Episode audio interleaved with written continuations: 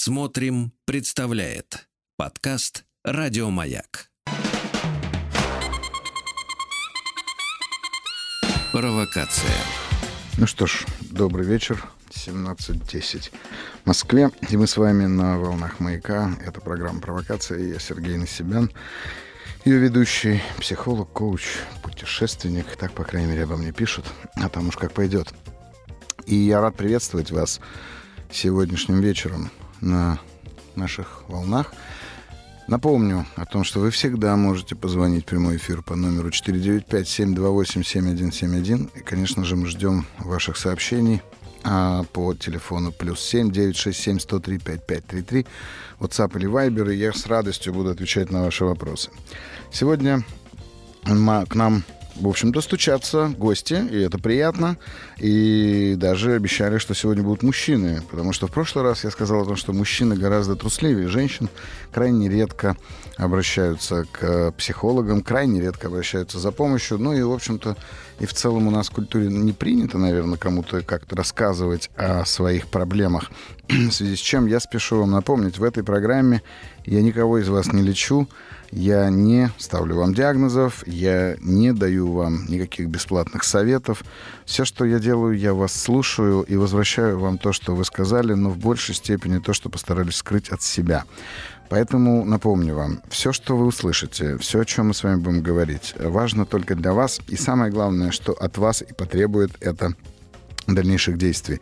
Поэтому здесь, на нашем канале, в нашей передаче мы с вами будем искать вдохновение. Вдохновение для того, чтобы изменить в своей жизни те или иные ситуации, в которых, возможно, вы когда-то запутались. Сейчас, когда я ехал на программу, э, я опаздывал. Ну, по крайней мере, я опаздывал в моем понимании, потому что я человек очень пунктуальный. Я помешан на времени, я помешан на пунктуальности. Вчера, когда я был в гостях у Сергея Стилавина. Мы много говорили, и я знаю, что люди образованные, люди умные, люди с хорошим чувством юмора часто задают вопрос психологам, что неужели правда все из детства, неужели все проблемы из детства? Так или иначе, любой психолог, конечно же, скажет вам, что да. Ну, а я часто цитирую Адлера, который сказал, если у вас была мама, то у вас были проблемы. Они точно есть, потому что наличие мамы предполагает э, человека, который все эти проблемы у вас создаст своей любовью э, или не любовью, это уже не имеет значения.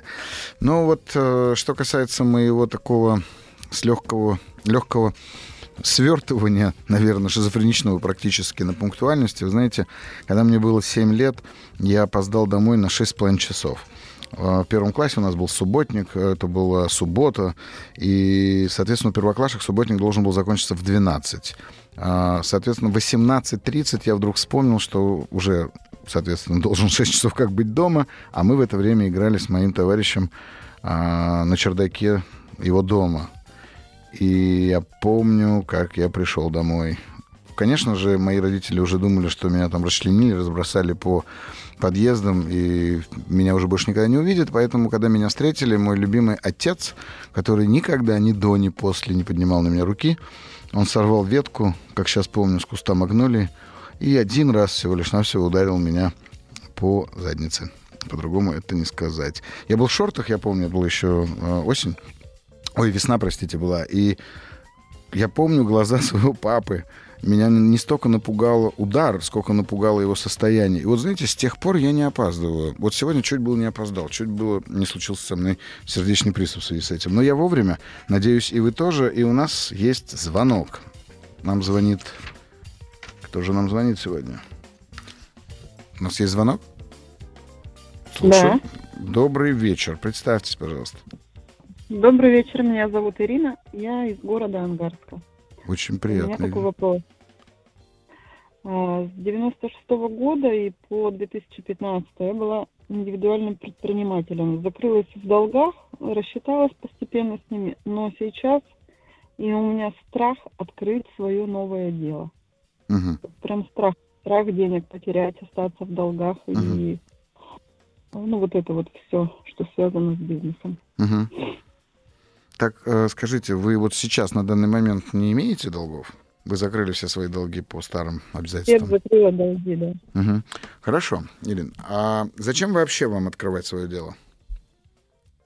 Ну, Я хочу жить, как я жила, чтобы у меня был доход, который зависит от меня, Мгм. который- чтобы меня это устраивало, потому Мгм. что это будет от меня зависеть, и, соответственно, будет больше действий, Мгм. чем тот, который у меня стабильный сейчас, но он фиксированный. Ну, в смысле, вы получаете заработную плату, работая наемным сотрудником. Да. Мгм. А, хорошо. А, при этом, при всем, тот период, когда вы занимались бизнесом, связан у вас, с одной стороны, с воспоминанием, что вы управляете своим доходом, а с другой стороны, он связан с тем, что вы все-таки разорились. Значит, где-то вы потеряли контроль, так? Да, Мгм. когда был 2008 год, мировой финансовый кризис, э, мой бизнес э, был связан с заграничными поставками, и, соответственно, в тот момент рухнуло все. Мгм. И покатился он вниз вот до, до- до- с 2008 до 2015, я его тянула, так А, скажем, мгм, и ушла в долги вот в это время. мгм. И потом уже закрыла. Скажите, а вот с 2008 до 2015 в течение 7 лет что заставляло вас э, на- набирать эти долги? Зачем вы тянули дохлую лошадь под названием бизнес, который умер? На тот момент я не думала, что это дохлая лошадь, я думала, что я вытяну эту лошадь. Я именно поэтому. Ирина, прошу вас сейчас в ретроспективе посмотреть назад, и уже мы же можем говорить сейчас, что это была дохлая лошадь. Вот давайте подумаем, зачем вы пытались растолкать ее? Потому что я не умела жить по-другому. Как по-другому? Обратите внимание, вы живете сейчас по-другому. Вам казалось, Да, что вы не сможете жить да. по-другому, так ведь? Так ведь? Мгм. У меня была ровно такая же история, только в 98 году, когда кризис был не международный, там, я не знаю, не всемирный, а кризис был в нашей стране. И я сделал ровно то же самое, что и вы, только не в течение 7 лет, а в течение 4 месяцев я, потеряв бизнес, оказался в глубоком долговом я не знаю, овраге, это даже ямы не назвать, из которого я долго не мог вылезти. И поэтому я точно знаю, как это происходит. И хочу, чтобы вы сейчас тоже обнаружили вот этот мотив. Зачем мы пытаемся растолкать эту дохлую лошадь? Почему мы не пересаживаемся на другую? Почему мы не сходим с нее? Э, Думала, что ситуация выровняется, и сумею рассчитаться с бизнесом, да, с долгами. А получилось, Мгм. что, наоборот, закрылась Мгм. долги налоговые, в пенсионном, и кредитные обязательства были. Но обратите внимание, то есть у вас тогда была надежда, так ведь? Так ведь? Мгм. И эта надежда вас подвела, так? Да. Первый ответ уже очевиден.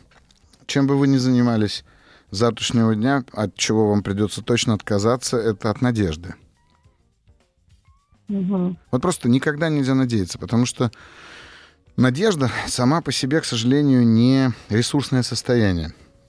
Ресурсным состоянием является безнадежность. То есть, когда мы работаем в моменте, когда мы оцениваем ситуацию в моменте, когда мы не говорим себе о том, что дальше будет лучше или дальше будет легче, мы оцениваем ситуацию, потому что есть здесь сейчас. В бизнесе это особенно легко на самом деле сделать, потому что при общих вводных, которые там существуют, ну, в общем-то, при решении самых простейших уравнений мы с вами можем точно понять, стоит заниматься этим бизнесом или нет. Если мы бизнесмены, так ведь? Так, да. Я сейчас понимаю, что в момент это очень важен момент. Мгм. Ну, вот страх у меня все равно как бы остался. Я Это я понимаю. Это я понимаю. Ну, вот здесь как раз уже нужен исключительно бизнес-подход. Ирина, посмотрите, вы, ваша задача сейчас — это, ну, условно говоря, посчитать э, количество денег, которые вы способны инвестировать. И самое важное — это оценить риски, очень четкие риски. Мгм. Вот здесь, Ну, а мое состояние, вот это вот страх, как его можно как-то... безусловно, можно. Сейчас я, сейчас я вам скажу. Значит, первое, что вам необходимо сделать, это понять, что вы контролируете. Не пытаться контролировать того, чего вы не контролируете, а идти только теми маленькими шагами и ставя перед собой очень на данный момент пока небольшие цели. Ну, я не знаю, каким бизнесом вы занимались, я не знаю, какой бизнес вы бы хотели сейчас завести. Мгм. Но, Сейчас я хотела да, онлайн-бизнес, онлайн. онлайн-бизнес, ну а что там в онлайн-бизнесе? Я знаю разные проекты, поэтому и спрашиваю, что бы вы хотели? Это торговля? Продюсирование. Инвестирование? Продюсирование. Продюсирование. Про продюсирование. да, экспертов. Слушайте, ну, продюсирование-то, в общем-то, вообще не так важны ваши деньги, сколько важна ваша э, специальность, э, сколько важны ваши знания также? Я обучаюсь, да, угу. я набираю знания, обучаюсь у многих экспертов, угу. работаю также вот своим состоянием, но все равно у меня вот этот страх, как бы он есть, и я его понимаю, и боюсь даже людям предложить свои, ну, как себя в качестве эксперта-продюсера. Хотя я понимаю, что я могу это. Угу, я понимаю. Смотрите, ну давайте сделаем такую штуку. Первое, что вам необходимо, это познакомиться с вашим страхом. Вы уже угу. пробовали расписать, какие сценарии вы боитесь больше всего развития? Нет, не пробовала. Сделайте такую вещь. Вот просто возьмите бумагу и напишите 10 сценариев, которые вас пугают. Можно в порядке убывания, можно в порядке возрастания, можно вообще беспорядочно. Достаточно подробно постарайтесь их расписать. И после этого вам, вот только не сразу, а через день, условно говоря, вы откроете эту запись и посмотрите, а какая информация у вас там на самом деле хранится – то есть вот в каждом из этих сценариев есть информация о вас, потому что страх — это ваш друг. Он на самом-то деле говорит вам о том, что может произойти. И если вы будете предупреждены, вам будет гораздо проще. Сделайте это упражнение.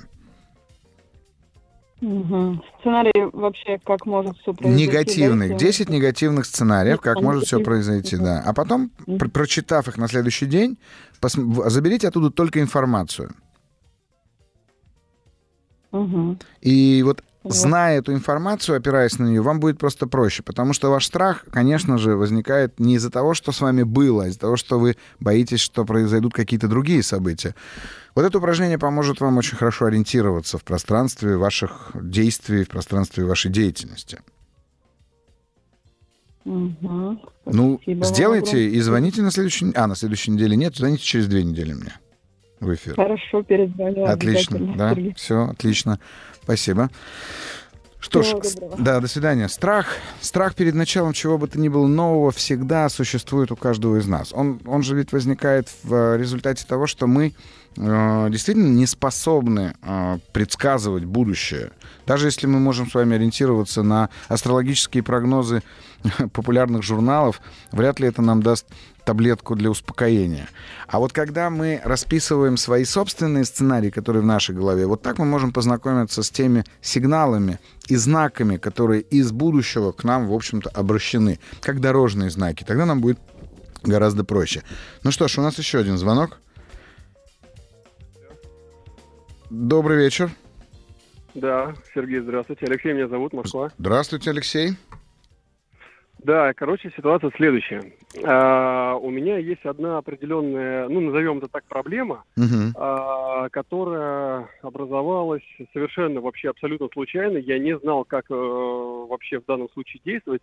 Я сразу скажу откровенно, я уже принял определенное решение, потому uh-huh. что прошло уже не, некоторое время. Uh-huh. Но, тем не менее, какой-то вот, вот какая-то ерунда внутри сидит, и пытаюсь я с этим разобраться. Я очень увлекаюсь психологией, мы как бы и с супругой тоже есть какие-то проблемы, мы, мы это садимся, решаем, разговариваем прямо. Uh-huh. На то нам и дано это как бы, э, скажем, что и сидеть и общаться. Короче говоря, мы сами бизнесмены, uh-huh. то есть у нас есть разные виды деятельности, и одно из достаточно долгих, э, скажем так, периодов в нашей жизни занимал, эм, занимало любимое дело. Именно любимое, оно шло прям с раннего детства. Uh-huh. То есть это э, ремонт мотоциклов. Мотоциклы. Uh-huh. Ну, как многие пацаны в свое время начинали как-то, ну, вот так у меня и пошло, пошло, пошло. У меня были там и кафе, и прочие интернет-магазины. И в итоге мы открываем мотосервис, который за практически 10 лет э, он становится лучшим мотосервисом вообще, в принципе, uh-huh. как бы и в, в России, там, с э, невероятными оценками, призером во многих э, выставках и прочего-прочего. То есть это действительно любимое дело. Это, знаете, когда как говорят, что я ни разу в жизни, ну, я ни одного дня не работал. Uh-huh. Вот. А, но получается, что да, приносят деньги, а, да, это любимое дело, но я понимаю, что я работаю в отсечке. То есть это уже просто, я не знаю, куда двигаться дальше. Uh-huh. Мы садились, обсуждали, думали, как, как двигаться, что, какие варианты развития. Мы открывали другие филиалы.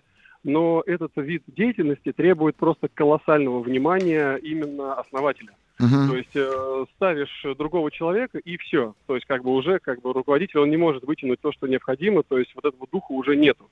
Да. А, скажите, пожалуйста, вот со стороны психолога, со стороны там, человека там, с определенным багажом знаний, как uh-huh. поступать людям, как поступать предпринимателям. У меня есть такие ребята, которые действительно вот сейчас они в, в подобной ситуации, uh-huh. но э, занимаются любимым делом, понимают, что э, будущего в данном случае нет, то есть ты, грубо говоря, получаешь там свою копеечку, занимаешься этим, и это вот через 20 лет ты этим уже будешь заниматься. Uh-huh.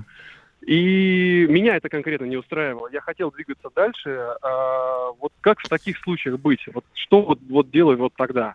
Как mm-hmm. себя настроить?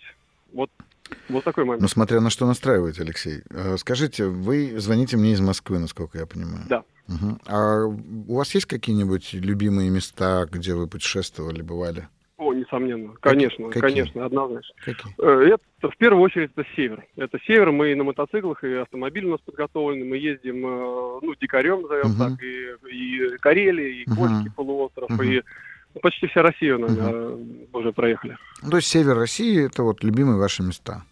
Это прям, это прям, да, Топ. это что-то. Отлично. Конечно. Ну, давайте возьмем какой-нибудь город, в котором вам нравится останавливаться. Там, может быть, есть какая-нибудь любимая гостиница, Э, кафе. Нет, это, это исключительно действительно дикие места. То есть нет, это нет, больше... я хочу именно, чтобы мы про людей поговорили, которые там живут. Я поэтому и спрашиваю, как живут там люди?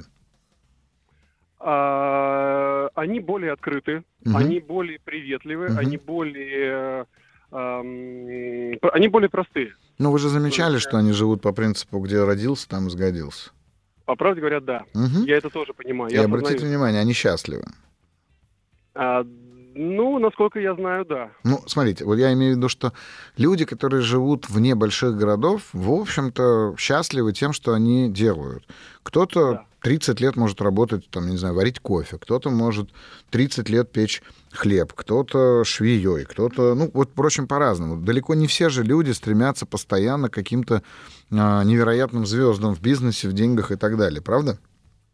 Несомненно, конечно. Это, это один из путей. Но если вы для себя ставите э, идеи развития, то вы, к сожалению, с большой долей вероятностью не можете позволить себе такую роскошь, как любимое дело. Ну да, я, я, я, я сейчас понимаю, о чем вы говорите, потому uh-huh. что я прошел этот этап, uh-huh. и да, мне это очень интересно. Так. Поэтому я и говорю, что если вы для себя определяете развитие как, вот, как само по себе дело, то тогда вы движетесь вне зависимости от того, чем вы занимаетесь. Вам надо измерять вашу, ваш успех, вашу удовлетворенность просто другими качествами, другими критериями. Но тот самый страх, о угу. котором вы, кстати, вот э, в момент моего подключения, угу. о котором вы говорили, который Конечно. я успел застать, а, тот самый страх о, о неведании того, что будет дальше, uh-huh. а, чтобы э, у кого-то страх э, потерять деньги, у кого-то страх э, что-то что-то не получится, если он тут, а что я еще умею? Я все через это прошел. Я, кроме шуток, я уже уже даже э, смотрел, думаю, ну как звезды лягут, уже uh-huh. даже там что что вообще там календарь на этот год, уже даже вот до, до, до маразма доходил. И да, я, я принял решение. Если угу. интересно, я расскажу, какое я принял решение, а вы скажете, насколько это вообще верно. Расскажите, Потому у нас что... есть пару минут.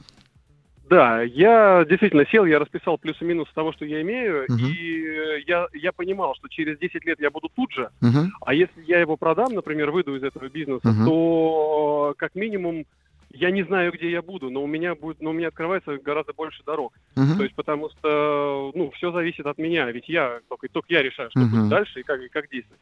В итоге, действительно, со слезами, сложно, больно. Это был очень сложный переходный период. Мы, мы его продали. Uh-huh. Мы сейчас занимаемся другой, другим видом бизнеса. Действительно, мы рады, мы очень счастливы, что это вышли. Мы поняли, что мы вдохнули жизнь. Все uh-huh. по-другому изменилось. Мы, мы действительно кайфуем от того, что, что делается. Uh-huh. Но у меня все равно вот немножечко где-то в душе, в глубине остается вот это вот детское, вот это вот а, мечта, и иногда даже хочется вернуться. Но я понимаю, что там как бы там предел. Знаете, вот так. недавно, буквально на прошлой неделе, я как раз написал у себя на страницах о том, что наше желание вернуться, оно несбыточно, потому что никто из нас никогда не сможет по-настоящему вернуться туда, откуда ушел. Да. И это, это такое очень, как сказать, очень детское наше, очень ранимое желание, стремление вернуться. Оно, в общем-то, лежит в основе почти всех наших невротических э, поведенческих э, паттернов потому что мы все хотим куда-то вернуться. Вернуться в детство, вернуться там, в дом какой-то, вернуться к старому бизнесу. Но вот этого просто быть не может. Знаете, попробуйте пожить какое-то время. Э, вы вот вы же мотоциклист, да? Вы же понимаете, вы недалеко уедете, если вы будете смотреть зеркало заднего вида только. Несомненно. Вот. И здесь надо просто договориться с супругой, раз уж вы партнеры еще плюс ко всему, о том, что да. мы движемся вперед. И, и, и мы смотрим, что произойдет. Но одно я точно могу вам дать рекомендацию. Для того, чтобы вам было спокойней, конечно, нужно ставить перед собой цель. Какую-то цель. Она может быть какой угодно но она должна быть. И тогда вы все остальные свои действия просто подведете в ее контекст, и вам станет гораздо проще принимать решения. А можно вот в завершении, скажем угу. так, я так понимаю, разговора вопрос к вам как к опытному человеку. Давайте. Да?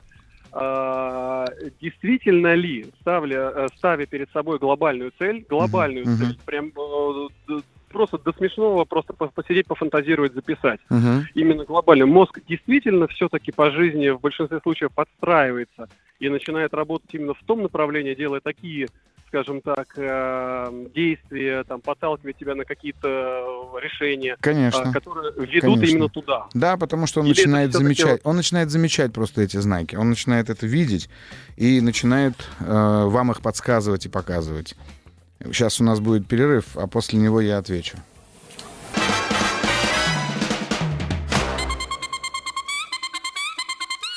Провокация. Что ж, добрый вечер еще раз. Шоу «Провокация». И с вами я, Сергей Насибян. Мы с вами на волнах «Маяка».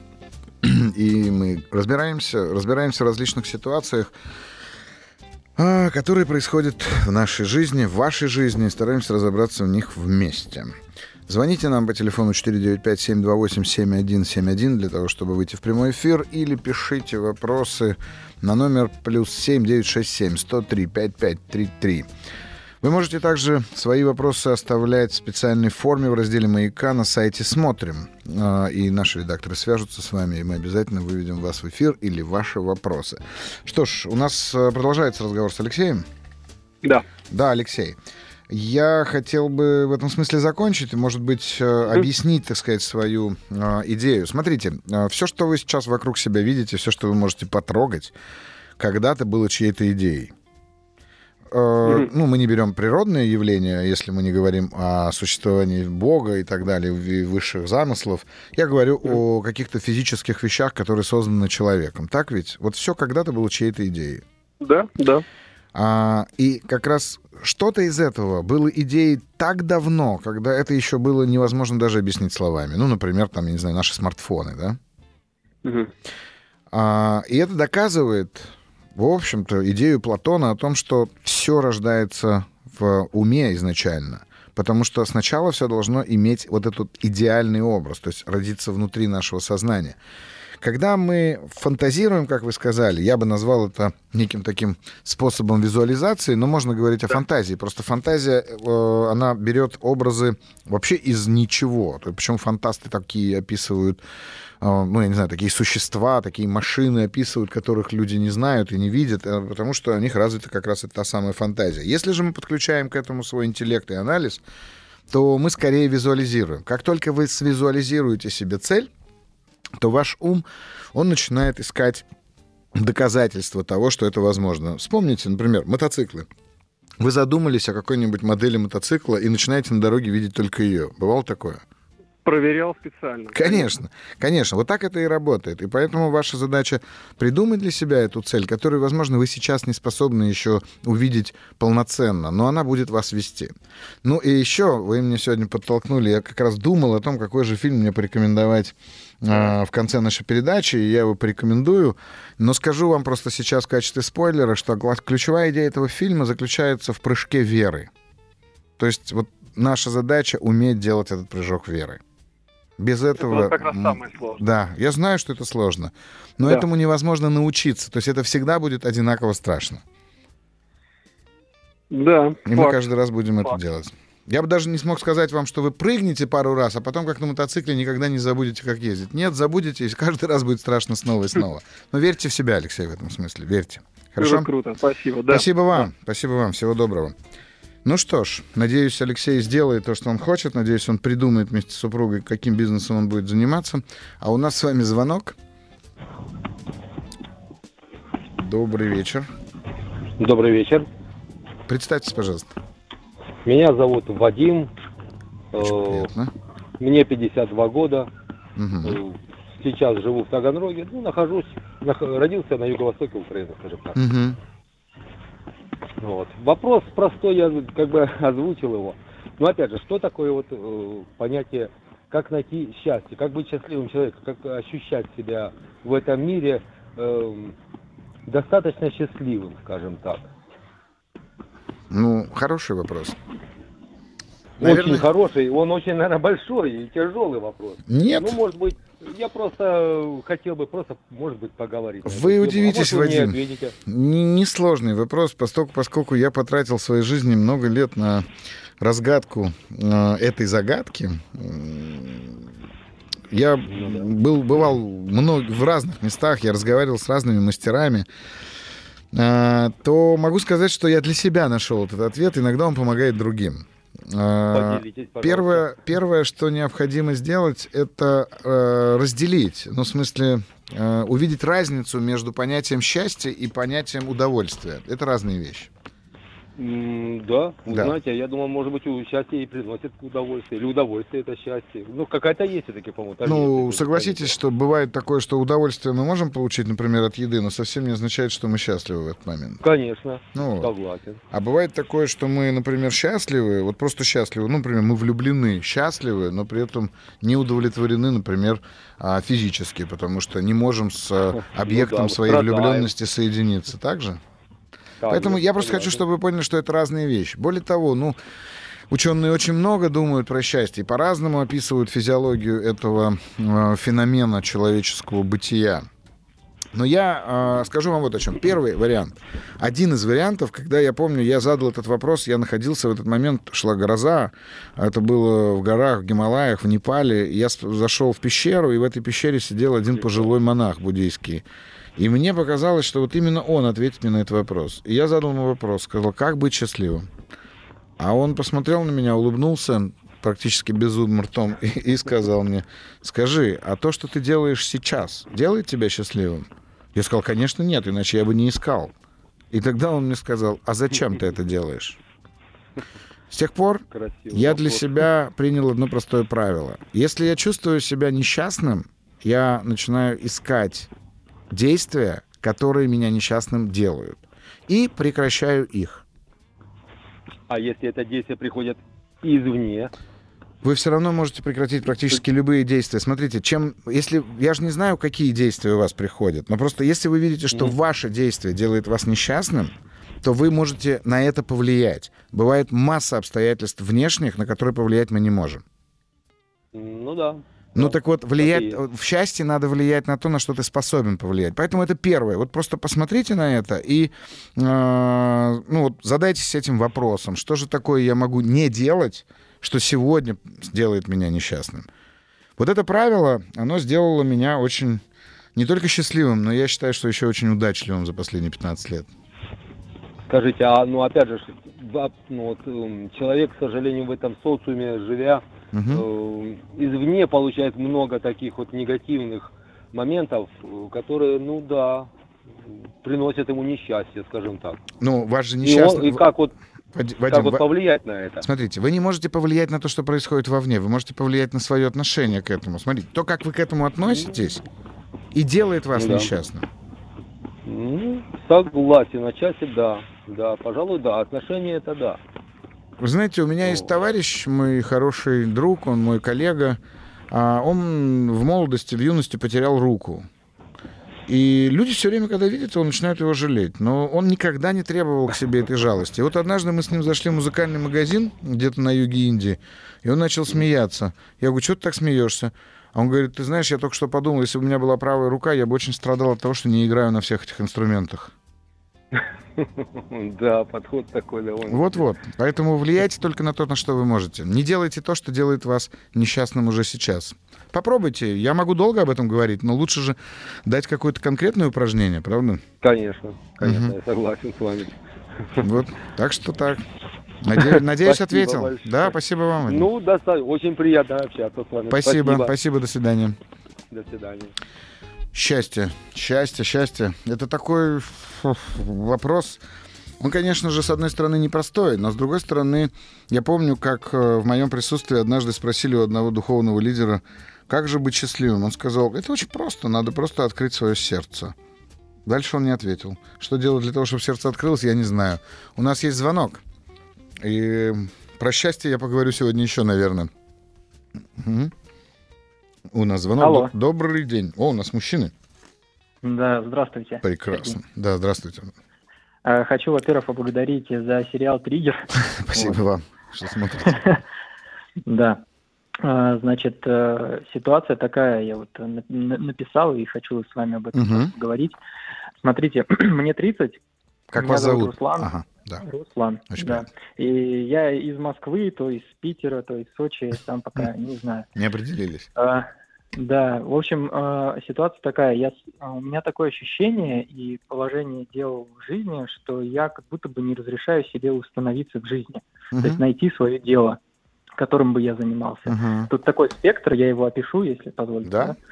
А, значит, дело, которым бы я занимался, не могу построить отношения, там, заходят в тупик они. А, знаете чем? Я как будто бы думаю, что я не создаю в отношениях событий ввиду отсутствия денег, там, и они начинают затухать. Uh-huh. И думаю, что это человек э, видит, и как бы у нас все превращается в такую кашу. Вот. А, и я еще заметил такую вещь с собой, что я ничего не могу довести до конца. То есть дело какое-то, учеба будто. Вот. Как быть? Вот. И чувствую, что я разрушаю как будто бы жизнь свою этим и не могу никак установить себя, как бы найти себе место. Смотрите, Руслан, когда вы задаете вопрос в конце этой тирады «как быть?», мне хочется ответить просто «будьте». А, но меня смущает вопрос «как быть?». Вы хотите спросить, что делать или в связи с чем а, такой, такая патернальность в вашей жизни, в смысле, что повторение одних и тех же ситуаций и событий? Вот второе. Второе. В связи с чем? Давайте попробуем... Давайте попробуем рассмотреть вот что. Не, не рассказывайте мне ничего, просто вспомните какую-то ситуацию, э, которая была, ну, предположим, наверное, последней, в которой вы испытывали все эти, эти чувства, эмоции, разочарование, обиду, там, сожаление, которые вы испытываете, как я понимаю, когда вам не удается построить отношения или довести до конца что-то. Вспомните просто. Да. Вспомнили? Да. Хорошо. Вот вы смотрите на нее как на картинку сейчас. И я хочу, чтобы вы сейчас, пока у нас будет перерыв э, на новости, э, я хочу, чтобы глядя на эту картинку, позадавали себе вопросы. Вот просто какие вопросы придут. Вы их запомните, а после перерыва вы мне о них скажете. Хорошо? Да, договорились. Вот просто смотрите на картинку и наблюдайте, какие вопросы возникают в вашей голове. Угу. Вот. А мы, соответственно, с вами после того, как э, будет перерыв, мы с вами продолжим. Хорошо, Руслан? Да, хорошо. Ну, а я хочу пока напомнить о том, что вы можете позвонить нам в прямой эфир по телефону 495-728-7171 или написать свои вопросы в WhatsApp или на смс плюс 769, ой, плюс 7 967 103 5, 533. А я с радостью буду на них отвечать после новостей.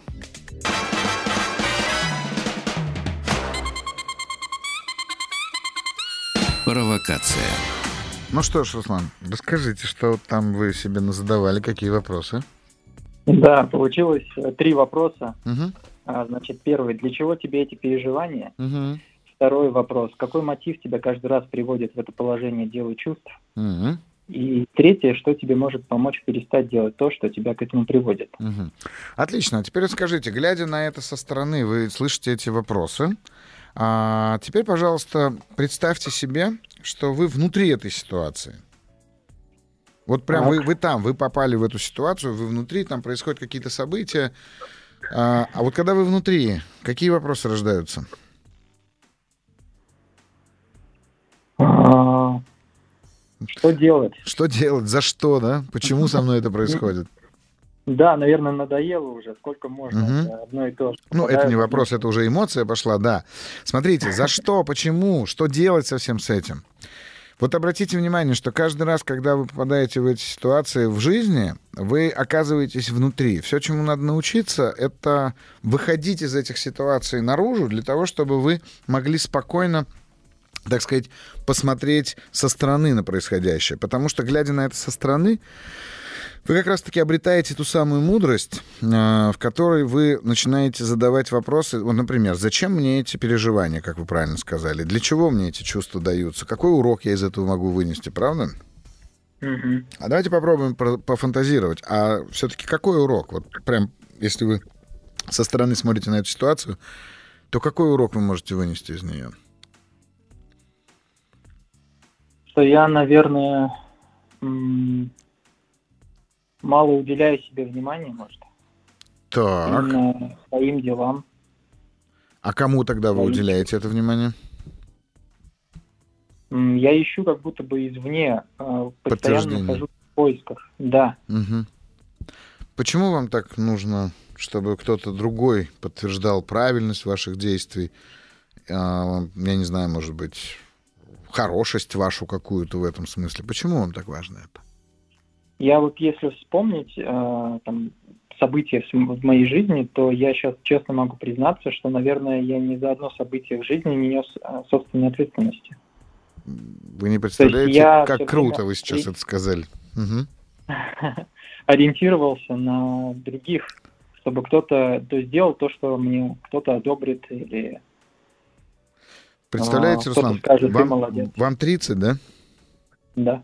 А, и вы сейчас, вот глядя на свою жизнь, вы смотрите и понимаете, что вы не несли ответственности за это.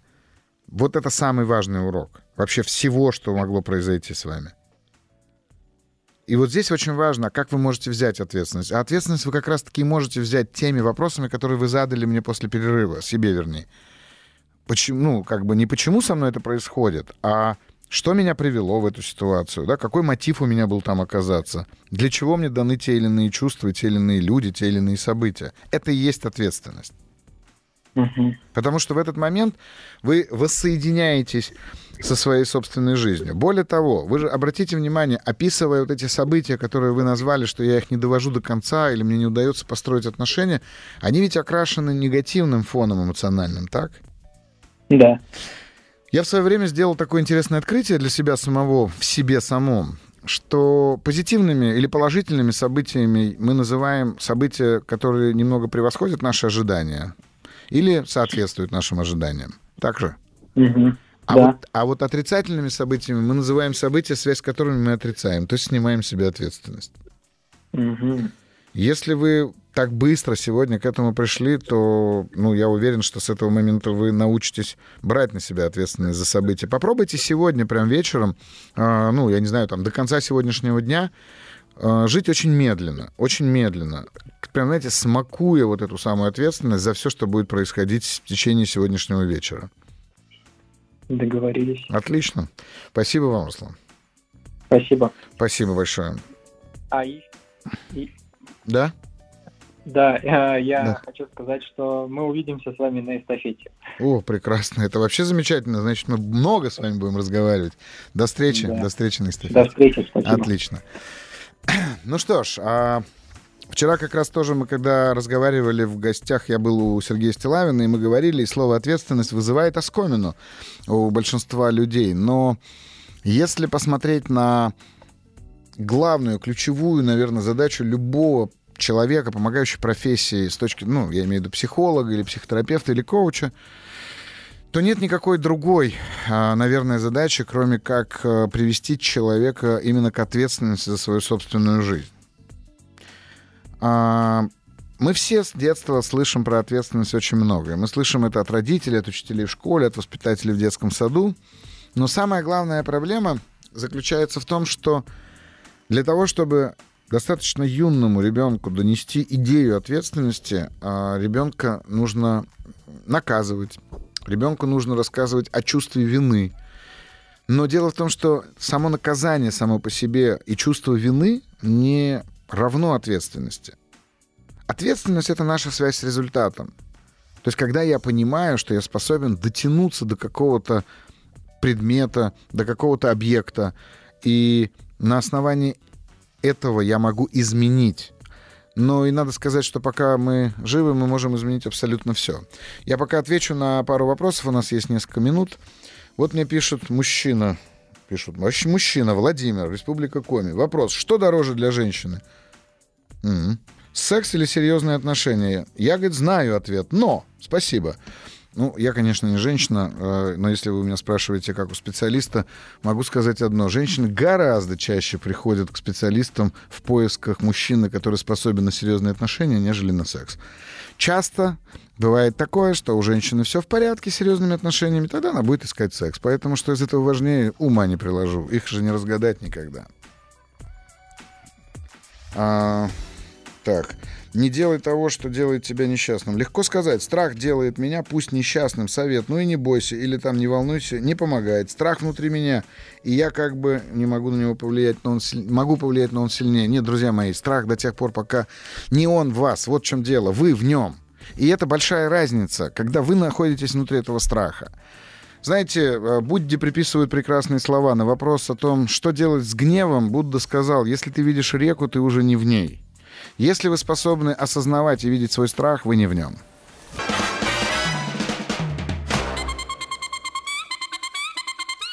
Провокация. Добрый вечер. С вами Сергей Насибян и программа «Провокация» на волнах «Маяка» 103.4. И я с радостью жду ваших звонков по номеру телефона 495-728-7171 и ваши смс в WhatsApp или Вайбере плюс 7 967 103 5533. Мы с вами здесь собрались не просто так, а собрались с вами по поводу для того, чтобы поговорить о каких-то ситуациях, из которых вы не можете самостоятельно найти выхода. Но напомню вам, никто из вас не болен, поэтому я никого не буду лечить. Я никого не буду лечить, никому не буду ставить диагнозов. Мы просто будем с вами разговаривать. И если мне удастся показать вам точку, с которой начнется ваша трансформация или ваши изменения, я буду счастлив. Ну и к счастью, к счастью, мы, так сказать, возвращаемся к тому вопросу, о котором мы говорили в первом часе. Я еще раз прочитаю смс Вот «Не делай того, что делает тебя несчастным, легко сказать». Я читал до этого, пишет мне Олег. Я закончил прошлый час словами, которые приписывают Будде, который сказал, что если ты видишь реку, ты уже не в ней. Но Олег пишет, жонглирование словами. Конечно, так и есть, жонглирование словами. Зачем нам еще нужны слова? Я, надо признаться, вообще до того, как начал вести передачу на радио, был уверен, что я неплохо говорю по-русски. Но нет. А, вот мне пишут, например, будет вам от Тата от Гартман за феномен? Точно будет, потому что феномен я понимаю, но уж простите мне мою простонародную речь. Жонглирование словами. Да, Олег, безусловно, это жонглирование словами, потому что каждое слово, которое мы слышим, оно попадает либо как зерно, попадает либо на, я не знаю, асфальт, либо попадает в воду и гниет. На асфальте склевано будет птицами, как говорили в одной мудрой книге. Но для зерна, для которого открыта почва, а, эта почва становится пространством, в котором потенциал этого зерна развивается. Любые слова, особенно которые мы слышим от людей, э, мудрых, которые услышал я, вот от того мастера, о котором я говорил, э, для них нам нужно открыть, открыть наш ум, чтобы это слово проникло внутрь, и только после этого начнет работать. Более того, это не совет, это инструмент, это разные вещи. А, поэтому, Олег, если вы сейчас это не услышали, я, к сожалению, ничего с этим не смогу сделать. Ну что ж, у нас звонок. Прошу.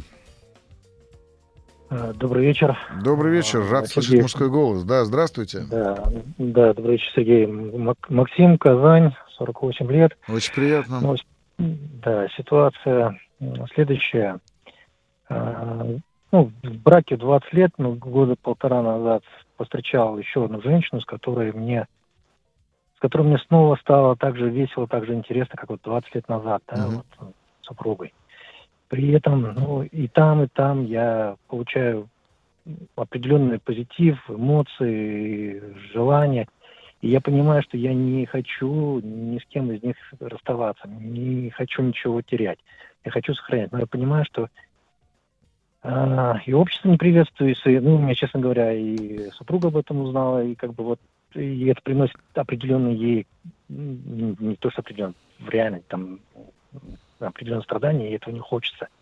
Как вот в этой ситуации поступить, я просто не знаю. Я еще раз говорю, я хочу сохранить и то, и то, потому что и там, и там я получаю то, что не, ну, недополучаю в каждой из...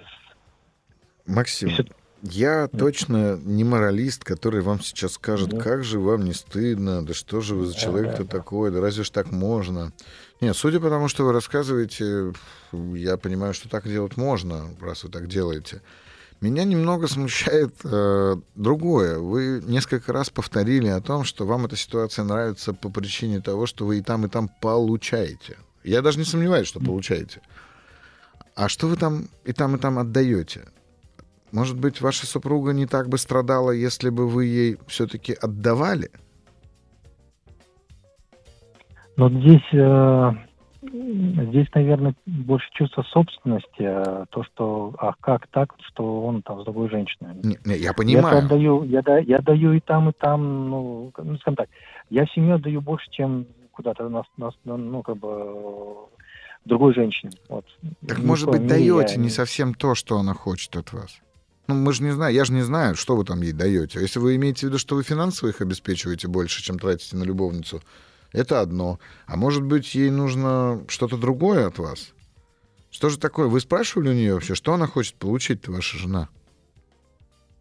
Просто вас? Зачем вы ей теперь особенно? Мож, можете ли вы вообще дать ей то, что она ищет? Потому что может оказаться, что не можете. Но если она, скажем так, со мной, угу. ну, она со мной счастлива, как, ее, со ее слов, да, не хотела бы терять, и поэтому, и, она, кстати, и стала меняться, да, вот по, по так бывает. После того, как узнала ситуацию, да, угу. и слова там измена, это значит надо меняться, да, измени, изменения. Вот. Э, я вижу в ней эти изменения, и мне эти изменения даже начали, ну, больше, то есть меня какие-то моменты сподвигли на ту ситуацию, которая произошла. Сейчас я вижу в ней изменений. Угу. Я еще больше, ну, как бы не хочу, еще раз говорю, не там, и там хорошо. И я не, ну, я вот в такой, ну, в дилемме. Нет, смотрите, тот факт, что вам и там, и там хорошо, еще раз повторю, понятен. Да, нет, а, понятен, да, но... Здесь же вопрос заключается в том, что вы запалились. Да. А, вот с этим не хотелось бы сталкиваться. Я так понимаю, пока да. никто не знал об этом, все было нормально. Угу. Там, правда, может возникнуть ситуация, когда любовница начнет перетягивать на себя одеяло. Такое тоже бывает. Но если вы способны договориться были бы, условно говоря, с любовницей о том, что она не, не хочет от вас ничего большего, вы продолжаете свои отношения с вашей супругой, с вашей семьей, то, в общем все было бы нормально, как и было, насколько я понимаю. И вот она узнала об этом. Ну, я думаю, что стереть ей память вы не сможете, у вас же нет такого прибора. Нет, конечно. Нет, конечно. А давайте тогда поймем, а чего вы хотите-то сейчас? Вот как идеально Сохранить. будет выглядеть? Сохранить в смысле, что вот ваша жена... Вот сейчас проблема же в том, что ваша жена знает, и ей от этого угу. больно.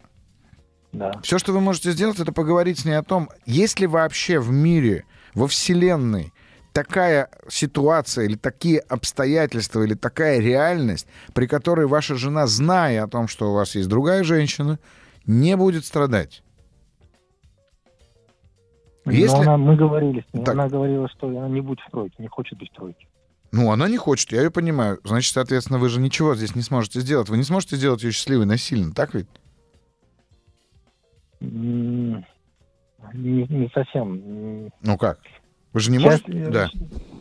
А, здесь же вопрос не, в том, что счастливый, а вопрос в том, чтобы не делать ей больно. Да, но больно-то вы ей делаете тем, что у вас есть любовница, она об этом знает. Пока не знала, не было больно, так? Да. Вы не можете стереть ей память, мы это уже поняли. Угу. Значит, надо задать вопрос. Вот, предположим, так есть, вот есть, как оно есть. Существует ли хоть какая-нибудь вероятность, при которой ты, родная, знаешь о том, что я имею женщину на стороне, но тебе не больно? Задайте этот вопрос. Очень большое количество женщин отвечает на это, конечно, подари мне картье. Или подари mm. мне какой-нибудь бриллиант, там, я не знаю, как они там все называются, 12-каратный. Вы, возможно, удивитесь. То есть вы поймете, во-первых, а, оказывается, такая реальность существует, а б, вы до нее не дотягиваете. Может и такое быть, понимаете? Мы в этот момент мужчины начинаем сваливать на женщину. Ну, слушайте, ну, это же у нас, э, условно говоря, у вас сейчас в данный момент э, жена и любовница, так ведь? Мы мужчины с вами, и мы должны взять на себя эту ответственность. Все, уже, уже это произошло. В прошлом все уже случилось. Вы ничего с этим поделать не можете, с тем, что случилось. Вы можете поделать только с тем, что еще не произошло. Согласны? Да. А, и вот... Поговорить, да, но... Тут разговор. разговор. Смотрите, тут разговор совсем другой. Разговор же простой. Задайте ей этот вопрос. Есть ли такая вероятность? Если она скажет «нет», такой вероятности не существует. Я требую, чтобы ты бросил любовницу. Ну, например. Угу. Ну, значит, из этого вы уже будете исходить. Потому что то, что вам сейчас хорошо, это понятно. Но вам придется выбрать. Но если один участник этого тройника, как вы выразились, готов на тройник, другой участник вы готовы, а третий не готов, ну не можете же вы ее насиловать. Ну да. Поэтому я и говорю, поговорите, есть ли такая вообще вероятность. Честно поговорите, тем более уже все настолько открыто в ваших отношениях. Понял. Спасибо. Попробую. Да, просто честно, честно говорить. Это единственный способ выйти из этой ситуации. Честный разговор. Да, всего хорошего. Ну что ж, у нас звонок? И у нас сейчас будет звонок. Я понимаю, слушайте, ну, люди по-разному живут. И я еще раз повторю, я не моралист и не священник для того, чтобы осуждать кого-то. Бывают разные ситуации, но честность это, на мой взгляд, э, самый главный инструмент, который может разрезать весь этот нарыв и позволить его вычистить. Итак, звонок. Алло. Добрый вечер. Добрый вечер. Представьтесь, пожалуйста. А, Елена. Угу. Итак, Елена, вы откуда? Тула. О, отлично, география ширится. Ну что ж, расскажите, что у вас случилось или какой у вас вопрос? Вопрос, как полюбить себя, поднять себе самооценку. Угу. А вы ее давно уронили? Думаю, да. Когда? Ну, как-то с детства так пошло. Ну, то есть прям вы не Я помните считала, себя другой? Ну, наверное, да. Угу. А расскажите, как это произошло? Ну, вот в смысле, как вы привыкли, что ли, к этому? Ну, так, где-то тоже средняя школа, класса с пятого, наверное, вот у меня подруга была. Я считала, что подруга. Uh-huh. А, вот, а она, ну, как-то вот так э, сравнивала себя со мной и давала понять, что я там ну, не такая красивая, может быть, не так одеваюсь, там, как она. А вот, как-то так на второй план меня. Угу. А вы, судя по всему, ей верили? Ну, наверное, да, не знаю. Да, а что заставляло вас ей верить? Почему вы ее поставили такую, ну, в эту позицию или в эту ролевую модель, которая может вам навязывать э, эти критерии? Ах, даже не знаю. Ну, возможно, на тот момент мне казалось, что она действительно, ну, скорее всего, это было именно из-за того, что там как-то она моднее одевалась, что-то было. Ну, не, не, сейчас вот я смотрю, популярнее, чем я там в классе, она не была, допустим, да, там и так же все общались, там, uh-huh. я не была изгоем каким-то. Почему я так не знаю, почему. Ну, то есть, смотрите, вам нравилось то, что она модно одевается? Ну, да. Угу. Вы хотели бы одеваться так же, как она? Хотела. Но не могли. На тот момент, да. Да, Нет, но не могли. Не могла, да. Ну, я понимаю, я понимаю. родителей, да. да, не совпадали. Угу. И, соответственно, ну, обратите внимание, что в этот момент вы поверили в то, что человек, э, например, должен выглядеть так, как вот эта девушка. Ну да. И сейчас вы продолжаете, я так понимаю, глядя на других людей, сравнивая себя с ними, все время находить внутри себя или внешне, находить какие-то несоответствия тем идеальным образом, которые вас окружают. Да. Зачем вам это нужно, как вы думаете? Не знаю. Ну, давайте предположим, зачем? Вот вы заходите в автобус, а там все лучше вас. Зачем вам так думать? Зачем вам вообще об этом думать? какое-то желание доказать кому-то, может быть, что я такая же, как они, что я не хуже. Угу. Тогда зачем вы думаете о том, что они лучше, чем вы? Вы же можете думать как угодно. Зашли такая в автобус и думаете, надо же, какие уроды. И я такая красавица-принцесса. Вы могли бы так думать?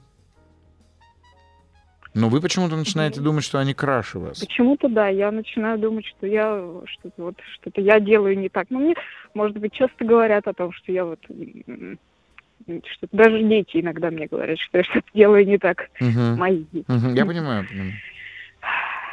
Ну, и я начинаю копаться в себе, да, вот, что я ничего не могу. Что-то начинаю и бросаю, не довожу дело до конца. Вот. Угу.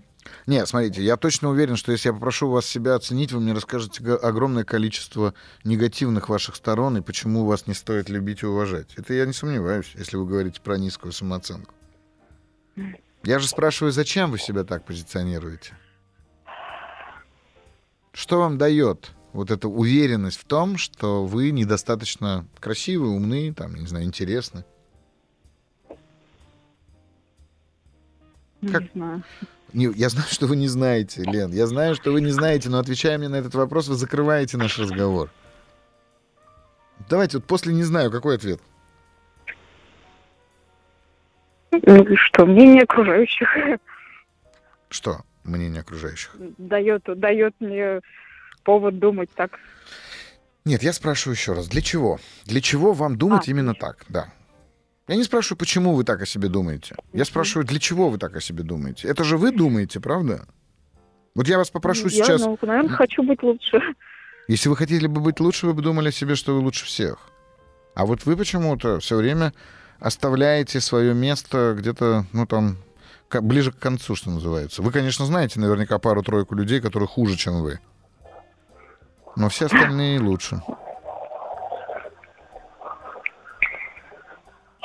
Ну, давайте, давайте, вот, давайте посмотрим, зачем же? У меня нет вариантов. Mm. Ну, обратите внимание, Лен, если я вас сейчас попрошу не дышать, у меня есть ощущение, что вы вполне справитесь с, эти, с этой задачей, ну, хотя бы секунд на 30, так ведь? Так.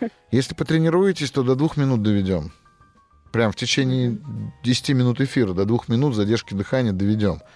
Но если я попрошу вас, Лена, не думайте о себе плохо, сможете? Ну, не так быстро, не за 10 минут. Еще. Да, да, а я снова буду говорить вам, Лена, не думайте о себе плохо, не думайте о себе негативно. Не надо так делать. Не думайте, Лена, о себе. Что вы будете делать для того, чтобы не думать о себе плохо? Искать что-то положительное в себе. Ну, то есть вам придется хорошо. думать о чем-то другом, правда ведь? Потому что да, если да. я буду сидеть так и говорить монотонно, Лена, ни в коем случае не думайте сейчас о своей низкой самооценке, не стоит думать о том, что вы некрасивая, не стоит думать ну, о том, что... только об этом да, да, да, да, да. Если не переключитесь. И поэтому я и говорю, вам, конечно же, нужно уметь переключать свои мысли на, на что-то другое. Вы же умеете, вот, ну, вы же умеете осознавать, что вы прямо сейчас находитесь в самобичевании, так? Да. Ну, смотрите, у самооценки есть, в общем-то, ну, три функции ключевые. Она, одна из них защитная, другая регуляторная, а третья, в общем-то, развивающая. Защитная, понятно, она обеспечивает стабильность нашей психики. Вот зачем вы так о себе думаете. Потому что если вы так о себе не будете думать, вы все время будете вступать в конфликт э, с окружающими, которые думают о вас так. Вы, вы боитесь их столкнуть, ну, с ними столкнуться, потому что та подружка вас заставила поверить в это. Вот это первое, зачем вы себе так думаете. Вы боитесь столкнуться с их реальным мнением, а вы не знаете, какое оно.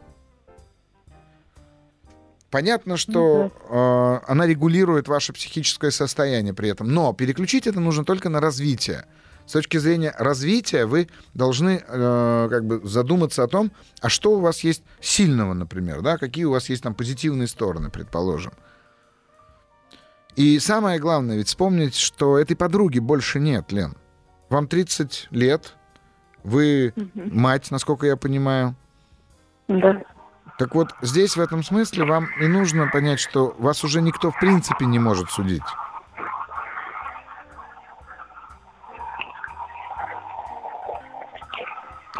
Вы же понимаете, если бы это была самооценка, ну вы могли бы ее сейчас задрать до небес.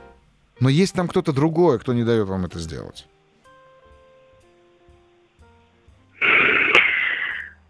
Ну, постоянно сталкиваюсь с людьми, которые хотят мне как-то опустить ниже себя, что ли. Может быть, и даже это они, ну, я сейчас так понимаю, что, может быть, они понимают, что они хуже, чем я, и пытаются меня спустить до своего уровня uh-huh. в их глазах. Uh-huh.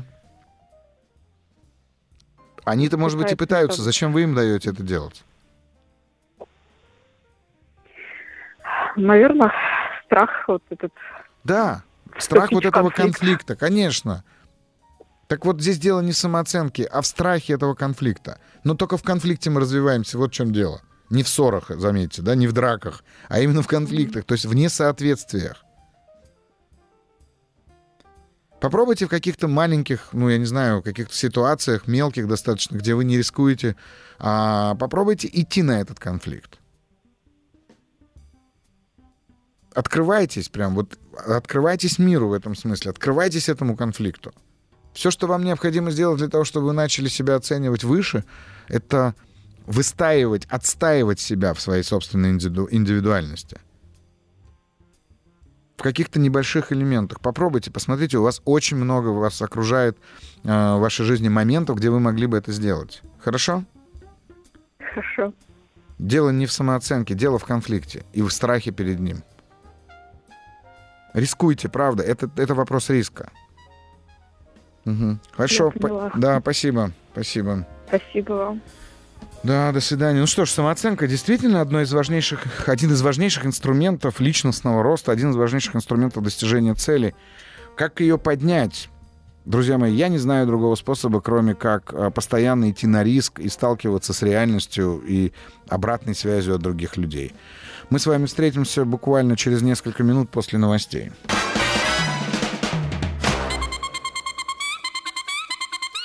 Провокация. Добрый вечер. Сергей Насибян, программа «Провокации». Мы с вами на волнах «Маяка». А, я хотел бы продолжить а, буквально а, одну минуту. Надеюсь, Лена из Тулы меня слышит сейчас. Когда люди обращаются за тем, что нужно как-то повысить самооценку, важно вспомнить одну простую вещь. Друзья мои, если бы в этом процессе были бы только вы, и это, процесс, э, это самооценка была бы только результатом ваших мыслей о себе, все было бы гораздо проще. Ну, научитесь думать о себе позитивно, отлично. Я, правда, в это не очень сильно верю. Дело в том, что мы э, эту самооценку постоянно подтверждаем в отражении от наших мыслей от других людей. Нам кажется, что мы знаем, как о нас думают другие люди.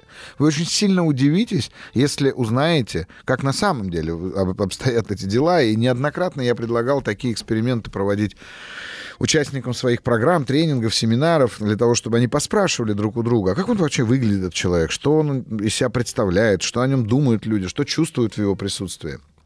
Но как выйти? Я сказал, рискуйте. Да? Но как выйти, как рисковать этим самым? А, как рисковать, по сути, тем, что я знаю о себе? Ну, давайте сделаем простой, простое упражнение. Не только Лена, а все те из вас, кто сейчас э, внимательно прильнул э, к своим радиоприемникам для того, чтобы услышать упражнение, или, например, кого коснулась тема самооценки, сделайте простую штуку. Завтра, когда вы пойдете куда-то в своем городе, когда вы будете одеваться, наденьте на себя что-нибудь необычное. Ну, я не знаю, выйдите на улицу в бегуди.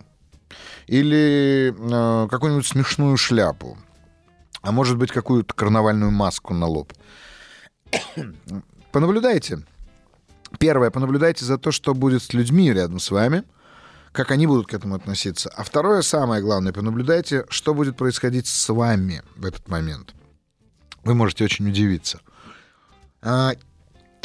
Если вам так сложно с этим, выйдите на самую оживленную площадь вашего города и вслух прочтите какое-нибудь детское стихотворение. Но ваша задача выдержать то внимание, которое вы получите от других людей. Так что вот так. Ну и, конечно же, есть еще одно упражнение прекрасное. Каждый раз, когда вы будете себя оценивать недостойно, ну, щипайте себя, например тоже будет работать. Что ж, у нас звонок. Алло. Добрый вечер. Добрый, добрый вечер. Представьтесь, пожалуйста. У меня вопрос Вик... Да, Виктория. Здравствуйте, Виктория. Я из Санкт... Да, Санкт-Петербурга. Uh-huh. Вопрос у меня про внутренний конфликт э, во взаимоотношениях с мамой. Вот, э, что можно предпринять, чтобы, ну, в какую сторону, может быть, подумать, чтобы перестать вот вовлекаться в ее критику, претензии, ну, наши взаимные претензии в мой адрес и вот друг с другом, как бы я испытываю после общения, получается, с ней, ну, как плохое настроение, там, вот, усталость, да, но это накопившееся, потому что от нее идет постоянно гиперопека. Я понимаю, что мои ценности, они, ну, вот эта семья, отношения с родителями, я не могу ничего здесь выбрать, то есть нужно мне что-то выбрать или вот как что, мне что именно вы можете выбрать? Случае? Ну, из чего вы выбираете, я не очень понимаю. Ну, то есть ценность, цен, ценности и убеждения, получается. То есть ее, ее убеждения не сходятся с моими убеждениями. Ну, подождите, Мои... ее убеждения, например, о том, что вы... Э, простите, сейчас как-то связь прерывалась. Что вы говорите? Какие ее Алло. убеждения с какими вашими не сходятся? Нет, просто ценности наши не сходятся по поводу семейных отношений. Ну, я уверен, что как ваша мама тоже хочет, чтобы вы были счастливы в семье, разве нет? И вы хотите быть счастливы в семье, так ведь? Ну, она, она критикует, получается, очень, очень явно. Я даже тут не ожидала, что она будет так критиковать. Подождите, кого она критикует, вас или выбор, вашего мужа? Она считает, что мой выбор, мой выбор mm. ложный. Mm. Но она мужу не говорит, она говорит это мне она постоянно. Говорит... Я не mm. хочу это как воспринимать от нее, как ну, такие прям, даже не знаю, как это, а, что мой выбор ложный получается, вот. А вы хотя бы раз спрашивали, какое это ее И дело? И она хочет, да, хочет как-то меня перенастроить. Я говорю, что я не могу разводиться, и вот как бы. Виктория, я, скажите, я пожалуйста. Я не спрашивала, какое вот, ее дело. Вот на простой вопрос. Вы хотя бы раз задавали ее, ей простой вопрос. Мам, а тебе какая разница, кого я выбрала? Нет. Пока нет. А не почему? таким вопросом. Почему? Вот. Почему вы не задавали вопросы? Ну, как-то вскользь, может быть, мы в общении, конечно же, что-то там, может быть... Не, подождите, Но еще так раз. откровенно нет. Виктория, смотрите, вы, может быть, где-то в сердцах говорили ей о том, это не твое дело. А я задаю другой вопрос. Вам же нужно спросить, мама, а тебе-то какая разница, за кем я замужем? Вот. Так я, я-то понимаю это, что ей, по сути, должно быть это безразлично, но вот я не задавала этот вопрос ей. Ну, это, наверное, то, с чего стоит начать, правда же? Потому что да, вам да, же для того, чтобы сепарироваться, да. как вы выражаетесь, от да. мамы, это вы, вы написали в э, своем вопросе, для того, чтобы сепарироваться, да, да. вам надо сначала угу. вообще, в принципе, расставить, ну, скажем так, объектно-субъектные отношения с мамой выстроить. Что есть мама, как там, я не знаю, объект, вы есть как субъект, с маминой стороны наоборот. А дальше уже надо понимать, а зачем вообще нам нужны эти отношения, какие отношения нам нужны, а в чем цель наших отношений с мамой. Если вы сразу говорите о ценностях, то здесь важно понимать, ценности-то у вас все равно будут одинаковые, потому что вы из одной культуры, вы из одной семьи, вы из одних, из одного теста, что называется, сделаны. А вот не ценности, а убеждения относительно этих ценностей точно будут разные. Ну да, да. Они точно будут разные. Поэтому, если вы спросите, мам, зачем тебе нужно вообще знать, как там, что у меня с мужем, какой он у меня? Она скажет, как зачем? Потому что я хочу, чтобы ты была счастлива. Так я счастлива. Вот что нужно сказать маме. Да, да, да, да. Потому что мама точно хочет, хочет, чтобы вы были счастливы. Другой вопрос, если вы приходите к ней и рассказываете ей все время про то, что у вас что-то не так, то, конечно, она пытается нет, вас защитить. Нет. ну все, значит, она про... все правильно. Значит, она лезет в вашу жизнь угу. для того, чтобы вы стали да. счастливой такой, как она считает нужным, вы должны быть. И вот здесь угу. об этом и надо с ней поговорить. Поговорить именно о том, что, мама, если ты хочешь, чтобы я была счастлива, вот сейчас оно так и есть. Да. Но угу. давайте я задам вам совсем крамольный вопрос. Сколько вам лет? Мне много лет, 37 лет. 37. Да. И вот Взрослый человек. Это не, тот, это не самый крамольный вопрос. Следующий вопрос будет крамольный. Вам мама-то вообще нафига? Ну, мы живем в одном городе, у меня маленький ребенок, мама. Я хочу, у меня к ней тоже взаимные претензии, чтобы она почаще виделась с внуком, там, чтобы общалась с ним. Зачем? А не, бег... ну, не была занята все время. А зачем? Чтобы воссоединить, ну, чтобы не знаю, может быть, она мне не уделяла достаточно внимания. Может быть, я так хочу, чтобы она восполнила хотя бы через внука. Тогда она точно имеет право говорить вам, вот момент. выйди замуж за нормального мужика, и я буду чаще смотреть.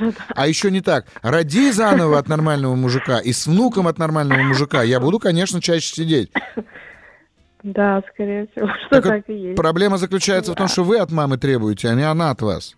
Как только вы перестанете Нет, требовать, это... и она перестанет.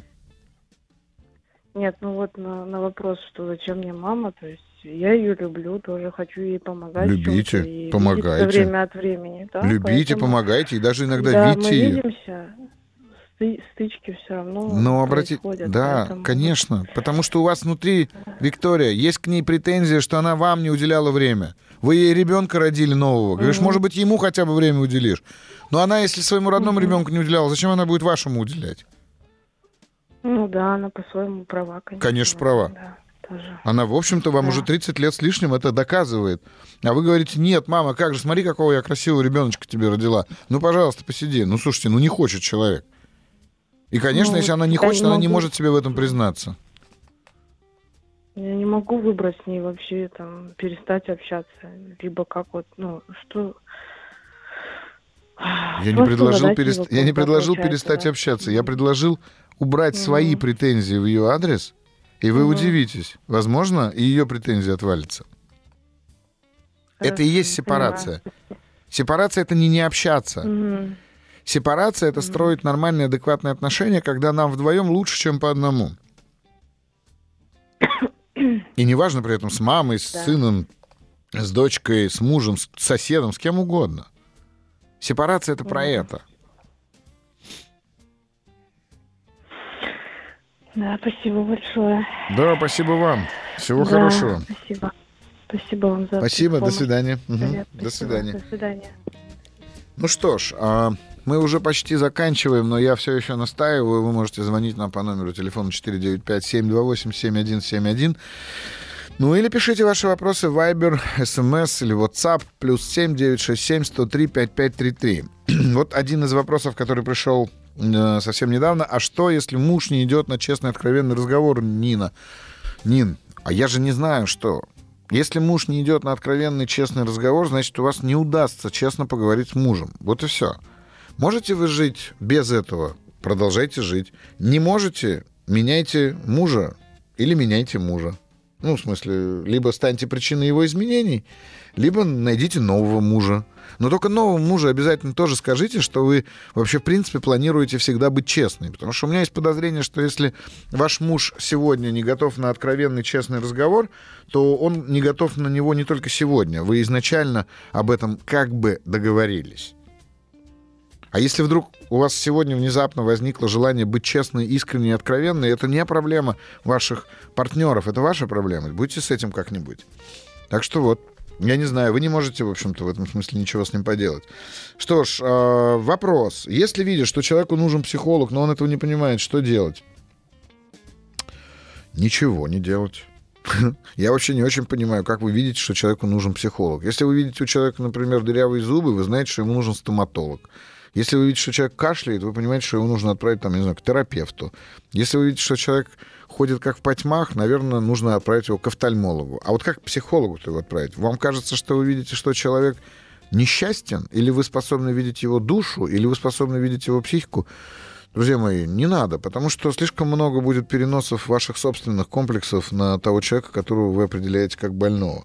А вот если чувствуешь себя прекрасно, без каких-либо отклонений, в здоровом психологическом плане, и главное, окружающие в целом согласны, пишет мне Анна, есть ли смысл идти к психологу без конкретных запросов? Друзья, я убежден в том, что к психологу надо ходить с такой же чистотой, как вы чистите зубы. И, и, и по той же причине. Ведь мы же чистим зубы не для того, чтобы они были только чистые, но не для того, чтобы были здоровые. Психолог — это трубочист. А психика — это труба. И психолог, соответственно, прочищает, и вы вместе с ним. Это вот самое важное. Поэтому, на мой взгляд, лучше смеяться с психологом, чем плакать с психиатром, я уже говорил. Екатерина, Москва. Как перестать трусить, если дело касается обыденных вещей? Не могу сказать «да» доверенному лицу по работе. Не могу планировать жизнь, не могу сделать путевку, отдых, чтобы... потому что нет сил. Такие проблемы были раньше, но обострились в последнее время. Как перестать трусить? Друзья мои, а, трус — это тот, кто идет на поводу своего страха. Смелый — это тот, кто идет навстречу своему страху. Все, что я могу сказать в ответ на этот вопрос.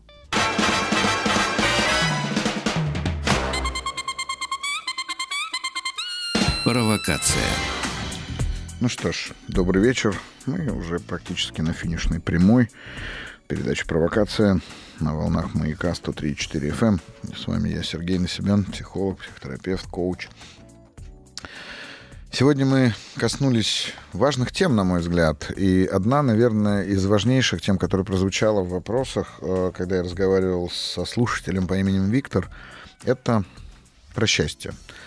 Я знаю, что сейчас меня слышит достаточно большое количество людей, и наверняка всем этим людям также стало интересно, а каков же ключевой, наверное, секрет, что ли, счастья? У меня есть иллюзия, или фантазия, как любят, говорят психоаналитики, говорить, что я раскрыл для себя эту формулу.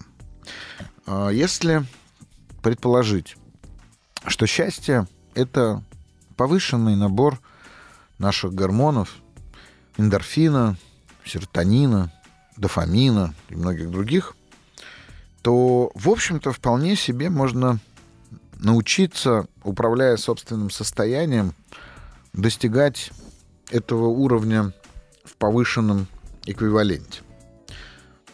Ну, там, я не знаю, серотонин, если я, конечно, правильно все помню, а, может вырабатываться в результате каких-то действий, связанных с риском.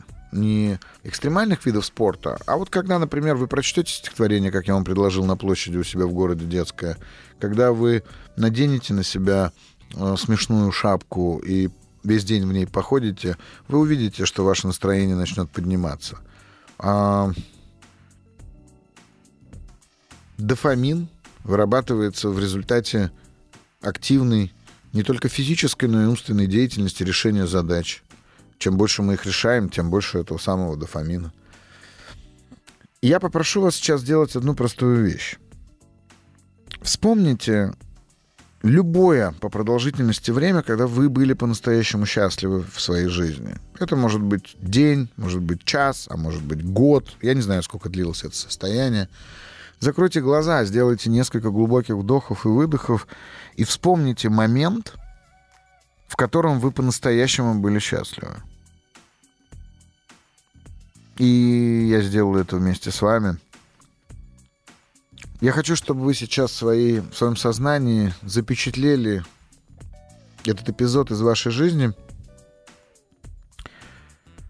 и обнаружили простую вещь. Вот глядя на себя со стороны в этом эпизоде, как в статичной картинке или, возможно, в динамичной картинке, вы можете увидеть очень интересную закономерность.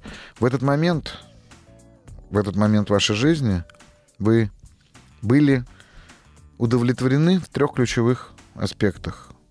Вы любили то, что вы делаете, или тех, с кем вы находитесь. Вы были свободны в своем выборе быть там, где вы находитесь в системе. И то, что с вами происходило, развивало вас. Так вот, для меня счастье — это, в общем-то, реализация трех ключевых потребностей нашей личности в любви, свободе и развитии — это то, чем занимается ребенок с самого появления на свет. А, Все, что он делает, он посвящает именно этому. Он это любит, он свободен, и он развивается. И я предлагаю вам следующую неделю пожить в этом контексте, искать для себя возможности быть счастливыми, а, искать для себя возможностями развиваться в чем-то, познавать что-то новое — искать для себя возможности любить то, что вы имеете уже на данный момент. Ну и, конечно, а, доверять себе как можно больше. Фильм, который я порекомендую вам к субботнему или воскресному просмотру, называется «Еще по одной». Прекрасная скандинавская трагикомедия или черная комедия, можно ее назвать, про четверых друзей, которые живут где-то в Дании, в небольшой, небольшом городке, работают в школе. Но вот в их жизни как-то все не складывается. Не буду спойлерить, они придумывают для себя идею, основанную на, в общем-то, датской системе поиска счастья. Есть такая специальная философия. А, и вот я хочу, чтобы вы увидели, что даже в этой ситуации, в которой абсолютно депрессивная обстановка, отсутствие деятельности какой-то интересной, у каждого из них свои проблемы в своей собственной жизни. Но они совершают очень важный шаг. Они договариваются на определенный эксперимент и погружаются в этот эксперимент. Вот этот прыжок навстречу новому, прыжок в бездну. В этом риске, согласно этой теории, и проявляется величие божественного. Потому что когда мы все знаем, когда мы обречены находиться в стабильном, а, часто статичном состоянии нашей так называемой зоны комфорта, мы даже, ну, как бы и не способны, что ли, оценить того, что происходит за пределами ее. Потому что все эти чудеса как раз-таки начинаются там, где заканчивается наше знание о жизни, а начинается неизведанное. И это неизведанное помножается на возможное. И вот в этой комбинации неизвестного с возможным мы способны обнаружить это самое счастье. Я настоятельно рекомендую вам посмотреть на этой неделе этот фильм «Еще по одной» он называется. Ну и надеюсь, что вы смотрели э, фильм по моей прошлой рекомендации. Ну, а я вернусь э, через две недели в эфир, и мы с вами снова будем разговаривать, снова буду, вы будете задавать вопросы, а я буду на них отвечать. Напомню, что это программа «Провокация», и я, Сергей Насибян, к вашим услугам, психолог, психотерапевт, коуч. Вы можете задавать свои вопросы, оставляя их в специальной форме в разделе «Маяка» на сайте «Смотрим». И наш редактор обязательно с вами свяжется. Ну и, конечно же, звоните нам в прямой эфир по телефону 495-728-7171. Ну и пишите свои вопросы в прямой эфир по номеру телефона плюс 7967 103 5533. Буду с нетерпением их ждать. А сегодня я благодарю всех тех, кто был достаточно смел, чтобы выйти со мной в эфир и поговорить о наболевшем. Всегда складывается ощущение, что все, что мы делаем, не зря, если это принесло пользу хотя бы одному человеку. До новых встреч. Еще больше подкастов «Маяка» насмотрим.